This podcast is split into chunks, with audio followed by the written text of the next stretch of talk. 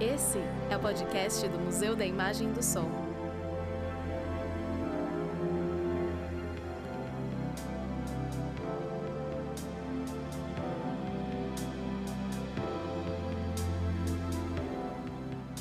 Olá, bem-vindos ao primeiro podcast do MIS.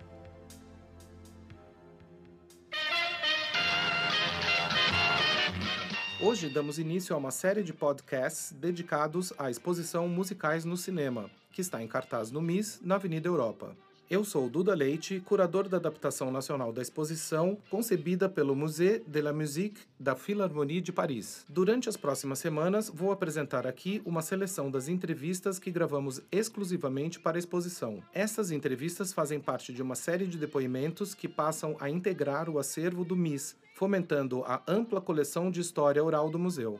No episódio de hoje, vamos ouvir a entrevista realizada com a cantora Elza Soares.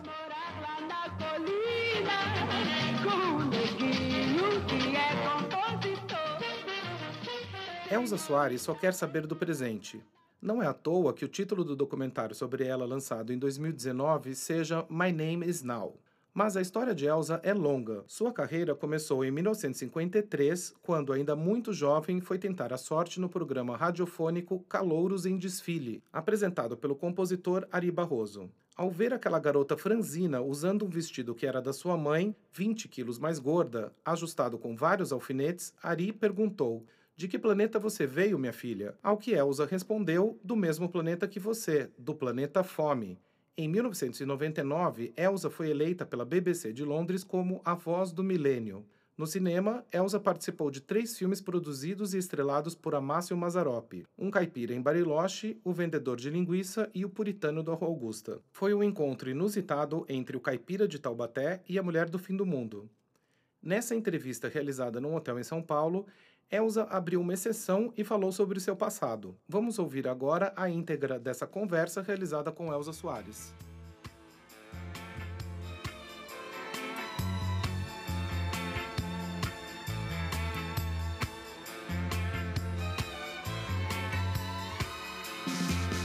Você deve notar É, que bom, não primeiro, tem obrigado mais. por aceitar dar a entrevista pra gente. É, segundo, eu queria começar. Você fez um filme, antes da gente falar do Mazarop, você Hum. comentou que você fez um filme, a sua estreia no cinema foi em Briga, Mulher e Samba. Com Monsueto, né? Aham. Como o que, que você lembra dessa experiência?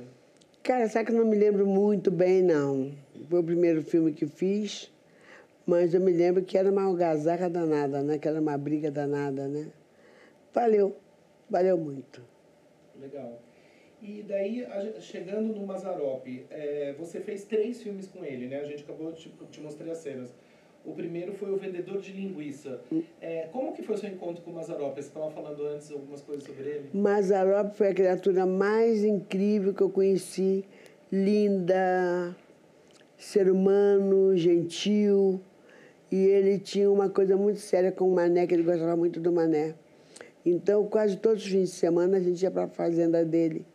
Quando ele comprava gados novos, ele queria que a gente fosse ver. Entendeu? E Mazarop foi uma criatura que eu conheci. E como que era participar dos filmes dele? Ele, ele, ele, ah, o primeiro filme que você fez, esse O Vendedor de Linguiças, não foi ele que dirigiu, foi o Glauco Mirko Laurelli. É, você lembra, você chegava, fazia a cena, como que era? Você tinha um contato com ele? Ah, eu tinha contato com ele bastante. Tinha um cozinheiro que era maravilhoso. Primeiro a gente ia almoçar, a gente ia comer, a gente conversava muito. À vontade, que era na fazenda dele que ele fazia os filmes, né? A gente ficava muito à vontade na casa dele. Então, na cena, no Puritano da Rua Augusta, você cantou o Neguinho e a Madame. Hum. E vestida com aquele vestido muito bonito, cheio de canutilhos, né? É um canutilho francês, cara. Como que você... Era muito, era muito pesado? Muito pesado, muito pesado. Tanto que dificultava até para dançar, né? Que eu dançava muito. Dificultava. E eu tenho esse vestido guardado até hoje. E você não tem, pelo que eu saiba, você não tem muitas coisas guardadas, né? Por que, que você guardou especificamente? Não, eu tenho muita coisa guardada. Eu guardo minhas, minhas roupas, assim eu guardo. E esse vestido eu guardei porque ele era muito bonito, é um vestido pesado, um vestido que, que vale a pena relembrar. E a música, você gostava dessa música? Gostava, gostava. Gostava muito dessa música. Mas você nunca mais cantou assim? Depois? Não, não, não, não. Mudei muito o repertório. E o Caipira em Bariloche, você já tá. O filme já é de 73 e você já tá com, com um look diferente, né? Você já tá com Black Power, é incrível. Jeans, né? Que- Eu, no, no Cristo Redentor, não é isso? Isso. Eu também gostei muito de fazer esse filme. O Mazzaropi era bom fazer tudo, gente. Ele te dava essa liberdade, ele abria espaço para você. E acho que ele lançou muita gente para o cinema também. É, ele fez alguns dos filmes de maior sucesso da história do cinema nacional. né? É, e tudo na fazenda dele, viu? Era o estúdio dele, tinha um estúdio grande na casa dele. Conheci a mãe dele, conheci a família dele. Como que era a fazenda dele? A linda, maravilhosa. Porque era muito aconchegante, ele era muito, como é que diz? Ele abria os braços para todo mundo, né? Então ele era uma pessoa que te deixava, te deixava à vontade. Era muito bom. E falando de um outro filme é, que você fez também, que eu não mostrei a cena, mas que você com certeza se lembra, em 86 você participou do filme do Caetano Veloso. A do como diretor, Caetano. O Cinema Falado. Como que foi essa experiência? Porque o Caetano eu sei que teve uma importância muito grande na sua carreira. né? Tem língua, né? Uhum. Em língua. Caetano é outro ser humano lindo também, que eu amo muito, gosto muito. Quero que Deus dê ele muito tempo de vida, muita saúde para ele. Caetano, te amo. E o que, que significou língua para você? Muita coisa. Foi uma, uma, uma retomada na minha carreira, que até então eu ia parar de cantar. Eu ia trabalhar aqui em São Paulo numa. Acho que, acho que era numa creche que eu queria trabalhar, porque eu queria dar comida para o Garrinchinha, minha, minha, vida estava muito difícil dentro da música. Eu ia parar de cantar e procurei o Caetano através do Bineco, que trabalhava com ele nessa época. E vim falar, me despedir dele. Ele disse: Não, senhora. A abelha rainha não, não, não, não abandona a sua colmeia. Eu falei: ah, Você é uma rainha, Elza. Volta para o Rio de Janeiro que eu vou te ajudar. E me ajudou cantando essa música. Foi uma volta triunfal. Uma música maravilhosa. Uma... Maravilhosa, gente. Só para quem sabe entender, né? Ela é forte. O que, que ela significa para você, a música, além de... de... A língua, a, a letra, para a gente entender, acho que o português está todo ali, né? E você lembra de, de como que foi quando ele fez o filme? Que foi, eu acho que se não me engano, era num apartamento, eu não sei se era o apartamento dele, era... Não, não era apartamento, era uma casa. Ele morava no Jardim Botânico, na casa dele. Dando um pulo bem grande na sua carreira, você teve uma fase, uma curiosidade que eu tenho, você teve uma, a sua fase punk, né? Porque eu, inclusive, por coincidência, eu estava no Madame Satã quando você fez o seu show, que foi muito incrível, o Minha Vingança Será Maligna. Que, que você lembra dessa época? Ah, me lembro de tudo, cara. Cabelo, cabelo branco, me lembro dos Titãs, me lembro que a casa começou a afundar, tivemos que parar o show, porque não, agu- não aguentava o peso da casa. A casa era uma casa velha, né? antiga, né? Mas eu me lembro que, que Vingança era maligna, era meia-noite. Eu fiz um, um, um cenário, que era uma mesa com uma porção de velas acesa. Aí dava meia-noite, né? E eu dizia. Aí tinha aquela voz: A vingança será maligna, que era uma homenagem a uma personagem do Chico, que era uma personagem do Chico, né? Chico Anísio. Bento, é Bento, Bento Carneiro, não é isso? Aham, que era o Vampira. Eu era vampiro, Legal. Bento Carneiro. Que ótimo. Esse show foi maravilhoso, eu lembro. Foi maravilhoso, foi maravilhoso. Falando em Chico, você falou do, você ci- citou o Chico Anísio, eu queria saber do outro Chico que também teve uma importância. Meu. Chico Buarque de Holanda, como eu te respeito, como eu te quero, como esse Brasil. Será, será, será que o Brasil te conhece mesmo, Chico? Eu te conheço. E muita gente te conhece também. Eu votaria em você para presidente da República. Ele conta, eu sei que ele te ajudou, ele e a Muito na Itália. na Itália. Pois é, conta como que foi eh, essa fase, assim, que, o que, você lembra dessa, dessa época? Porque na Itália o Mané ficou muito sozinho. O Mané gostava de passarinho. Agora você imagina o Mané de bermuda, gaiola e Roma, na rua. Não dava, né? Mas graças a Deus encontramos o Chico. E eles eram muito amigos. Foi a salvação da lavoura. Ele e a Marieta Severo, casal que nos apoiou muito. Você cantou, obviamente, depois muitas músicas dele também, né? Do Meu Chico. guri, principalmente. Uhum. Muita coisa. Ele fez uma música para mim também. Aliás, o Chico é um. Chico é uma coisa, gente. Oh, meu Deus. Se a pessoa se o Brasil virasse Chico Buarque da Holanda, como seria, hein? Que maravilha viver. E Elza, eu tenho uma curiosidade. Você assistia as chanchadas na época dos anos 50, 60? Você gostava daquilo? Gostava. Era o que tinha para se ver. Gostava.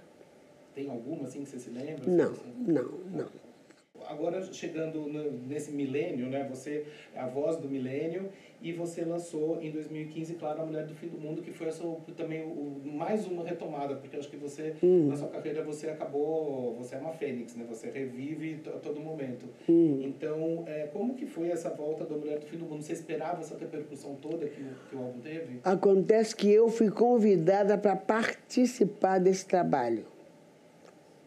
A Mulher do Fim do Mundo foi o nome da música.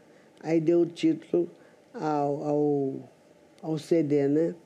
Quero agradecer muito os meninos de São Paulo, que eu amo. Tenho respeito por vocês imenso. Muito obrigada, Castrupe e todo mundo. Meus respeitos. Gosto muito de São Paulo. Gosto muito de São Paulo. Gosto muito de São Paulo. Gosto muito de vocês.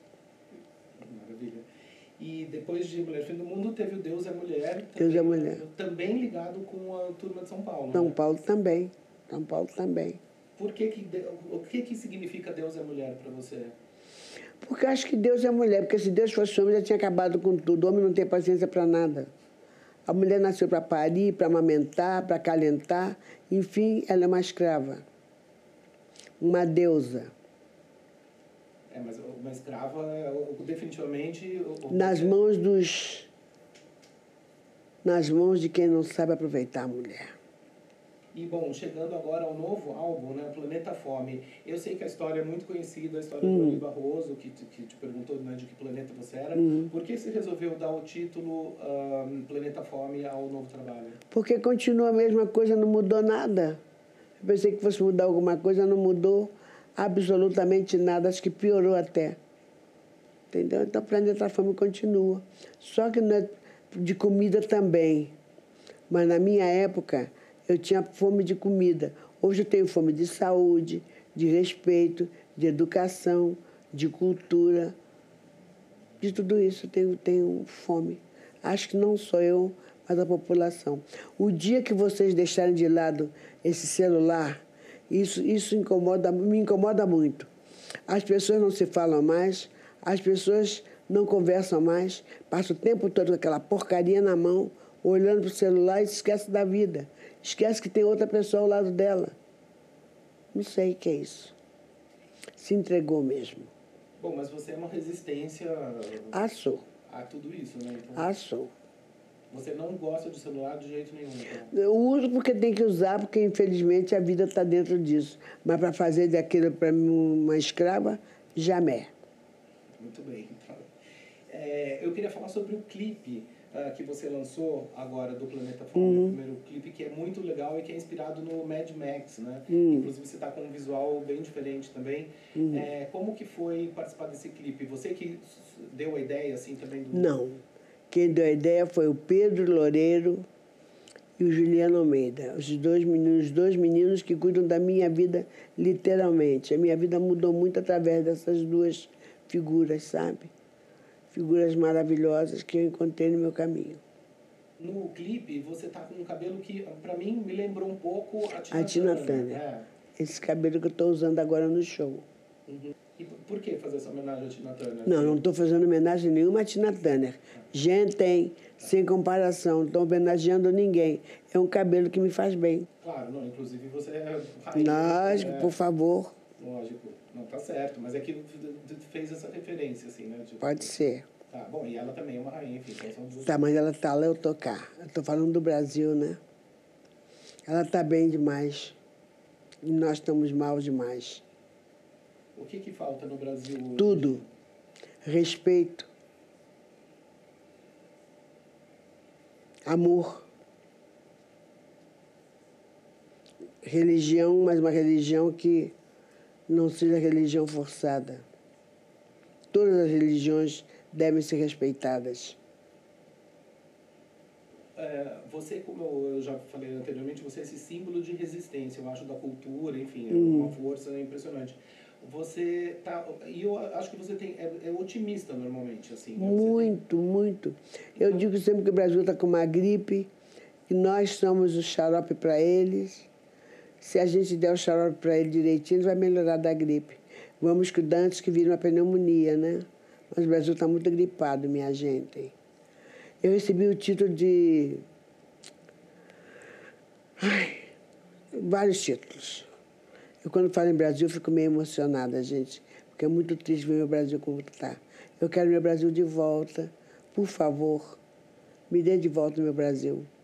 Bom, eu queria que você falasse um pouco a história, a sua história com a Elsa Fitzgerald, mudando do Brasil, falando de outra diva, que agora, obviamente, você é hum, uma diva hum. total. Mas como que foi seu encontro com ela Fitzgerald? Você... Eu morava na Itália e ela estava fazendo o projeto ela canta Jobim. E teve um problema de catarata muito sério, tinha que operar. E ela procurava alguém que pudesse substituí-la cantando Jobim. Naná Vasconcelos, que Deus o tenha, disse para ela: só tem uma pessoa que eu vou te apresentar, que é a Elza Soares, que mora em Roma. Tivemos uma, um jantar em Roma com Jorge Ben, Trimocotó, que o Flitz do Trimocotó é meu primo, Timocotó, uh, Jorge Ben, Mané, a ela e a secretária dela. E também o empresário, que o Franco Fontana. Ali ficou decidido que eu substituiria ela, Fitzgerald. Foi lindo. Então, fazer a última pergunta. O que, que você ouviu uh, e descobriu de mais surpreendente nesses compositores uh, novos que você gravou agora no Planeta Fome? Todos. Tem o Mike, Rafael Mike, que é Não Tá Mais de Graça. Descobriu o Pedro Loureiro cantando como, como nunca. Entendeu? O Netão, que é daqui de São Paulo, que está fazendo back comigo. E esses músicos maravilhosos. São todos de São Paulo, gente. São todos paulistas. Minha banda é uma banda paulistana. Estamos no lugar Obrigada. Certo. Obrigado, Elza. Obrigada, viu? Obrigado. Obrigada. A exposição acontece até o dia 16 de fevereiro, de terça a domingo, no Museu da Imagem e do Som. O MIS fica na Avenida Europa, 158, em São Paulo. Mais informações sobre a exposição no site mis-sp.org.br. O MIS é uma instituição da Secretaria de Cultura e Economia Criativa do Governo do Estado de São Paulo. Até a semana que vem!